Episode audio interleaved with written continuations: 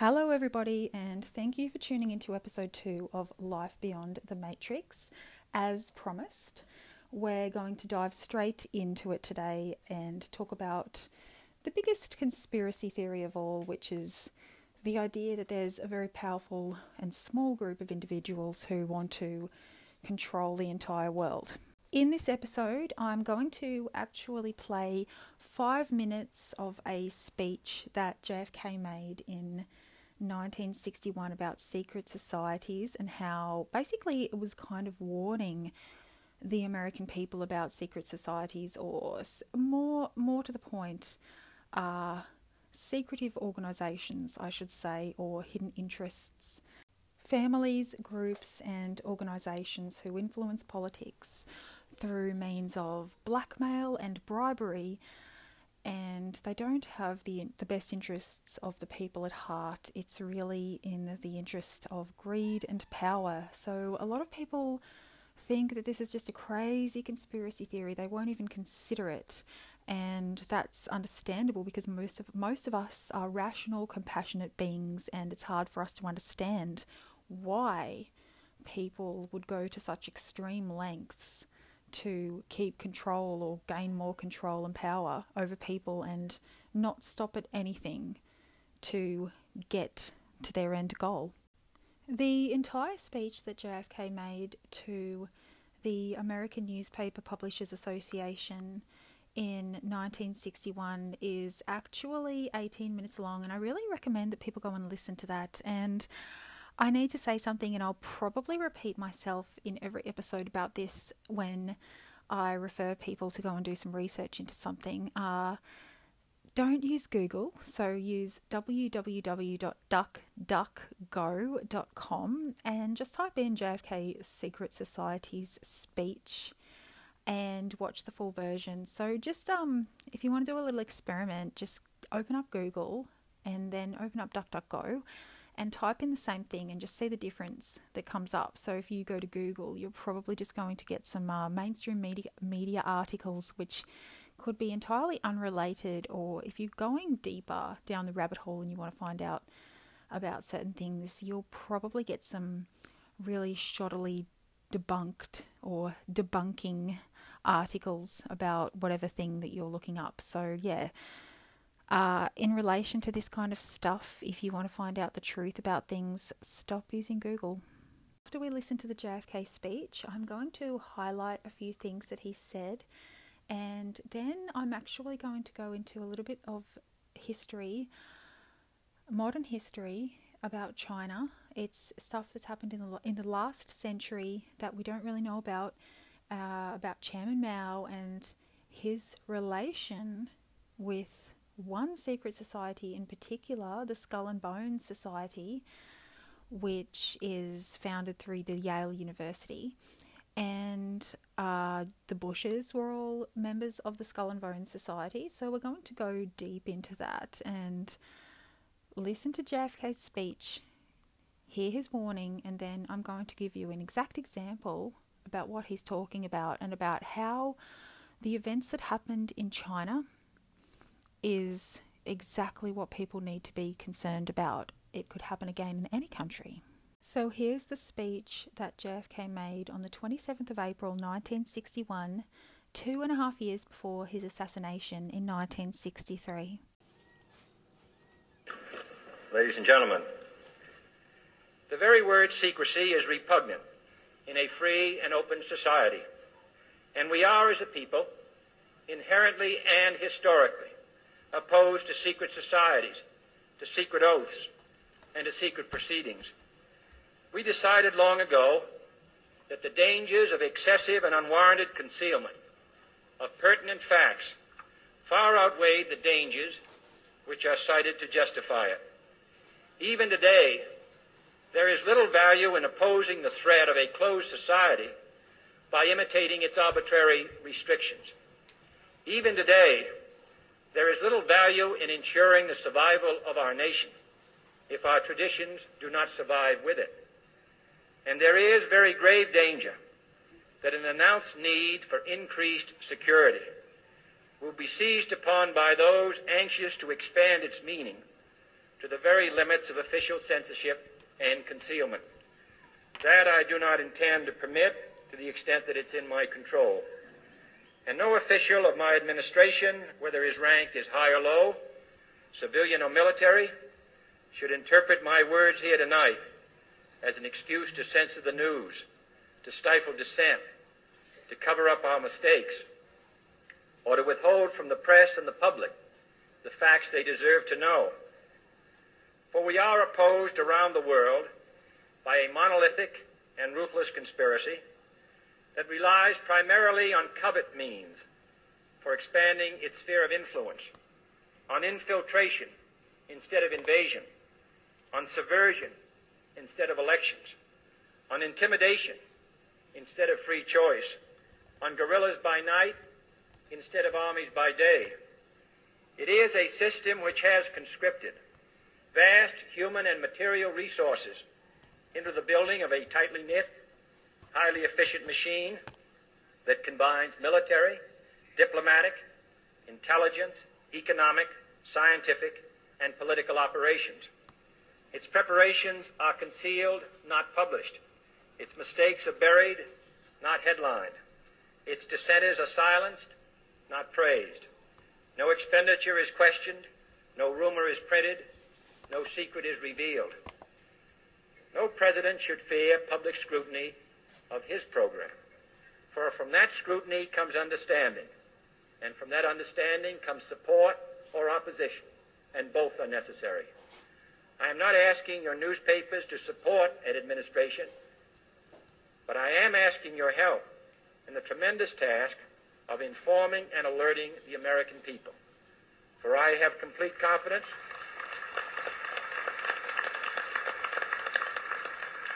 in the response and dedication of our citizens whenever they are fully informed. I not only could not stifle controversy among your readers, I welcome it. This administration intends to be candid about its errors. For as a wise man once said, an error doesn't become a mistake until you refuse to correct it. We intend to accept full responsibility for our errors, and we expect you to point them out when we miss them. Without debate, without criticism, no administration and no country can succeed, and no republic can survive. That is why the Athenian lawmaker Solon decreed it a crime for any citizen to shrink from controversy. And that is why our press was protected by the First Amendment, the only business in America specifically protected by the Constitution, not primarily to amuse and entertain, not to emphasize the trivial and the sentimental, not to simply give the public what it wants, but to inform, to arouse, to reflect, to state our dangers and our opportunities, to indicate our crises and our choices, to lead, mold, educate, and sometimes even anger public opinion. This means greater coverage and analysis of international news, for it is no longer far away and foreign, but close at hand and local. It means greater attention to improved understanding of the news, as well as improved transmission. And it means, finally, that government at all levels must meet its obligation to provide you with the fullest possible information outside the narrowest limits of national security. And so it is to the printing press, to the recorder of man's deeds, the keeper of his conscience, the courier of his news, that we look for strength and assistance, confident that with your help, Man will be what he was born to be free and independent. It's so powerful, and I'd even go as far as to say that it's the most important speech that's been made by any political leader in known history. Most mainstream sources will have you believe that he was talking about the Russians, but uh, he definitely wasn't just referring to the Russians, although the Soviet Union did experience the wrath of communism. He was pretty much making and imploring people who worked in the media to maintain their integrity because the first line of defense in a free and informed society, which, when free and informed, I believe the majority will always make the right choice. The first line of defense is the information. So, when the information is distorted, people can't make the right choice. I probably could dedicate an entire episode to that speech and analysing everything he said, but let's move on to the next thing. Uh, we're going, going to talk about an example in our history, which most people don't know about, of exactly how these powers that be can completely destroy an entire civilization. And it's amazing. Uh, we all know about Hitler and about the crimes against humanity that he inflicted, uh, but most people don't even know who Chairman Mao is, let alone the things that he did. So, Hitler, I think, uh, roughly, it's unknown the exact numbers, but it's estimated that the Holocaust uh, led to the deaths of around 16 million people or more. Uh, Chairman Mao caused the death of 70 million people in the revolution, and afterwards, in the resulting famine, it was about 30 million. So it's really amazing that we're not taught about this in school, and we'll get into why that is. We've just been discussing what happened in the States in 1961, so now we're going to not only travel to the other side of the world, but we're going to go back in time. So let's go back in time to 1903.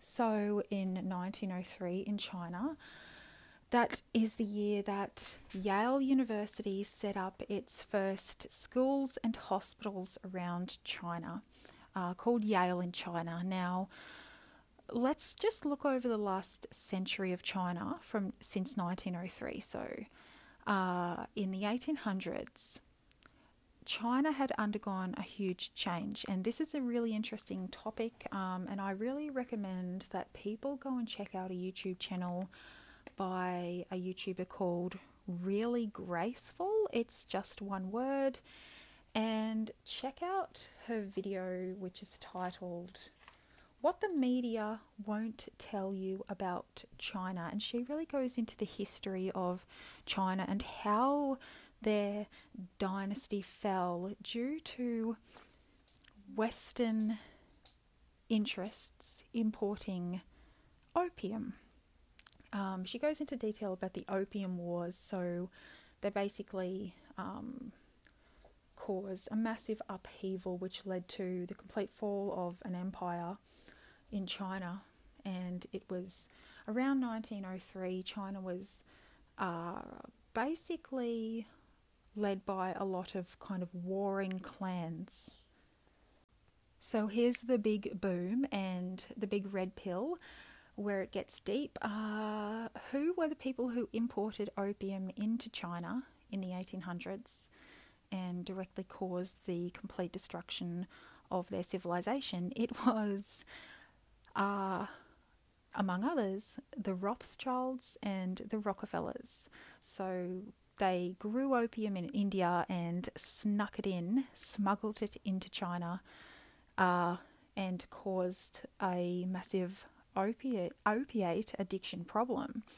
Um, at the time, China actually didn't allow foreign merchants in. Um, they possibly were aware of this kind of threat, but it ended up happening, and enough people got uh, hooked on opium, and it resulted in a lot of wars and a lot of conflicts. The Chinese government, uh, well, I wouldn't say government, but powers at the time burned the opium, but it didn't work and it caused basically a massive uh, downfall of the civilization that had existed for thousands of years. So in 1903, uh, the ancient ways of China had fallen and there was a lot of conflict and a lot of Western companies had set up shop in China, and the biggest trade house in China at the time was the Russell Russell Company, and it was founded by Samuel Russell, who is the cousin of William Russell, who was the founder of the Skull and Bones Society. So Yale is the known home of the Skull and Bone Society. We all know that the Bushes were members of the Skull and Bone Society, as well as a lot of influential politicians, judges, uh, and diplomats in uh, American politics. So, Yale in China uh, set up 200 schools and hospitals around China, and they began a an information campaign which at the time they called the Enlightenment. So they basically wanted to indoctrinate Chinese youth with a new set of beliefs and the infamous Mao Zedong, who later became known as Chairman Mao, uh, was one of the students. And there's something else that I'd like to direct people to, and again, using DuckDuckGo, uh, there's an excellent article which you can read and um, just type in Mao was a Yale man and you'll come to a an article on a website called MyGen M Y G E N and it's called Mao was a Yaley with Skull and Bones and it's a really interesting document and I would actually recommend people to print this out because what we're experiencing right now is a kind of modern day book burning. We're seeing a lot of things just disappearing off the interwebs. And this is a really good document and it has citations for everything that's said.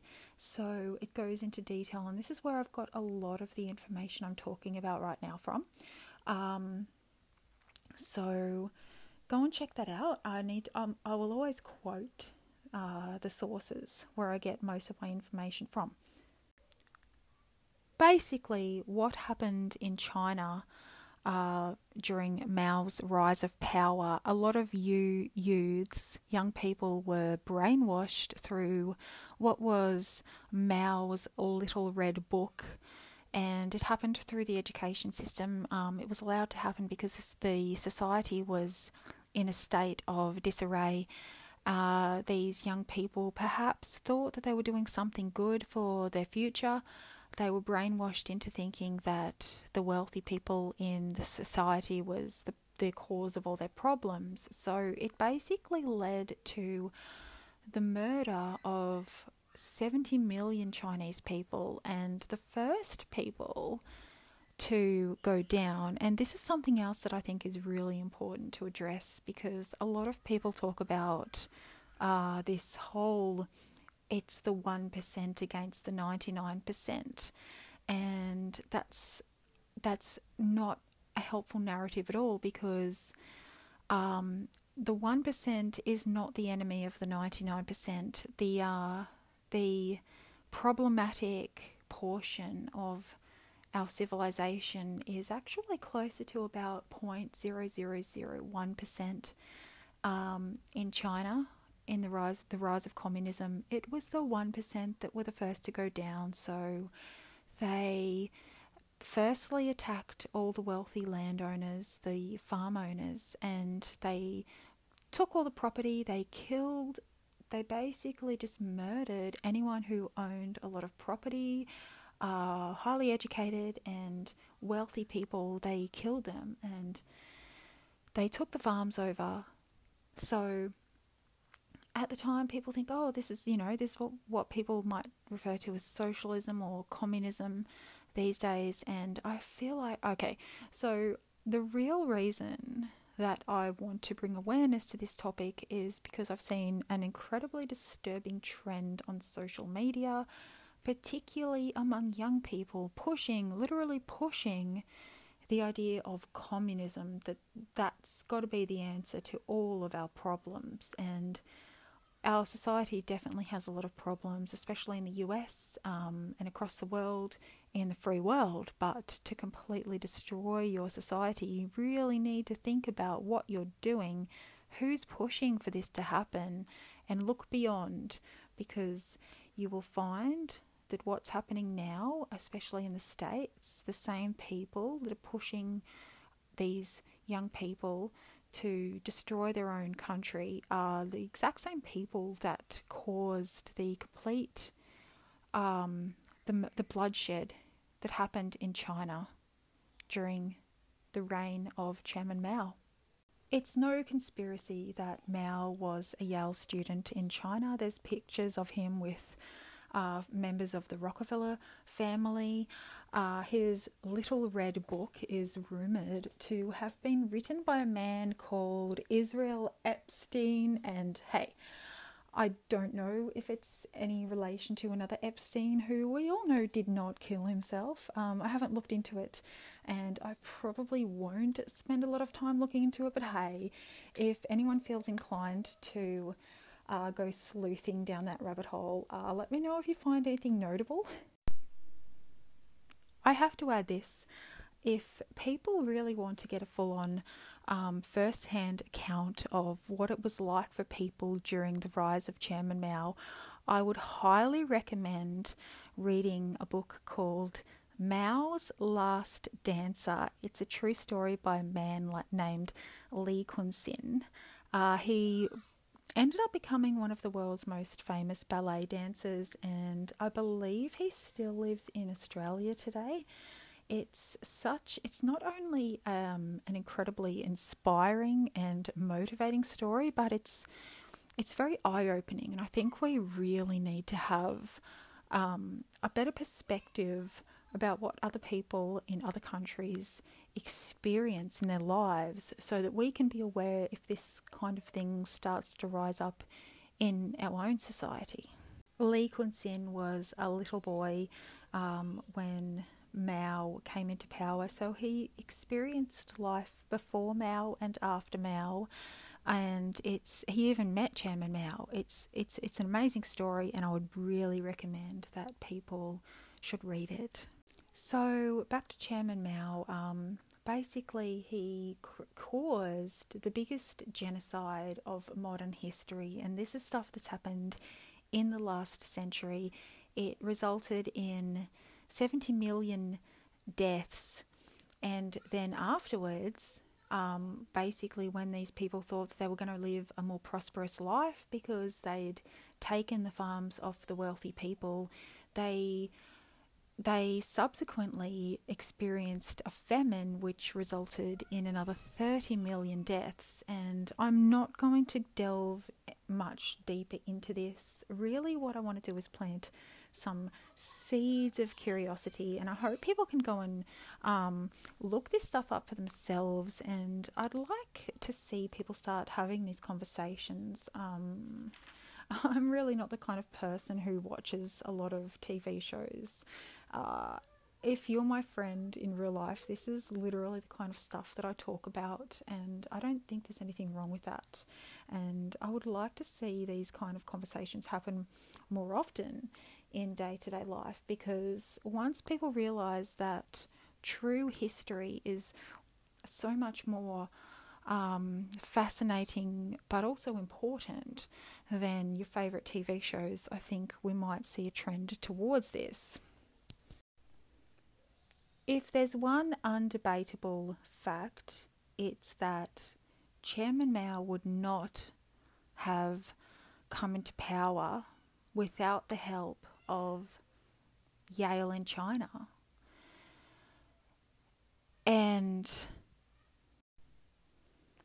it's also not a coincidence that uh, the first George Bush, George Bush Sr., was the first person to bridge the trade gap between China. This is pretty deep stuff, so if you want to really think about it, imagine if Hitler was not defeated in the war and then uh, your American president went and made trade deals with him. This is pretty much the same kind of thing. So the question is why aren't we warned about the kind of events that led to the genocide of China in the 1950s? Why is this not in the history books? And why did George Bush pretty much praise Chairman Mao? I think I'll leave it at that today. I could go on for hours. I've got so much more to say about this, but um, I need to draw a line, so I'll leave it at that. And I, th- I hope that I've planted some seeds of curiosity and um, encouraged people to go and look into this a little bit further because history is not only really interesting but really important, especially when you learn that we really haven't been taught the truth about history, and the real question is why. This episode has been a bit of a somber one, and for the next episode, we're going to have a little bit of fun, and I plan to go into detail about my UFO sightings, and it's something that's again come into the mainstream narrative, and I think it's going to be a very um, commonly discussed topic in times to come. And I feel like I want to just be really open and share share my experiences, but not just that. I'm going to go a little bit deeper and share some sort of um, coincidental or synchronistic events that happened around my sightings because there's definitely a lot more to this phenomena. Uh, you know, people seeing UFOs or having contact experiences than what many will even begin to believe. So it's definitely going to be a fun one for the next time, and I hope you'll all tune in. And uh, until then, um, wise up, stand up, and speak up. Peace.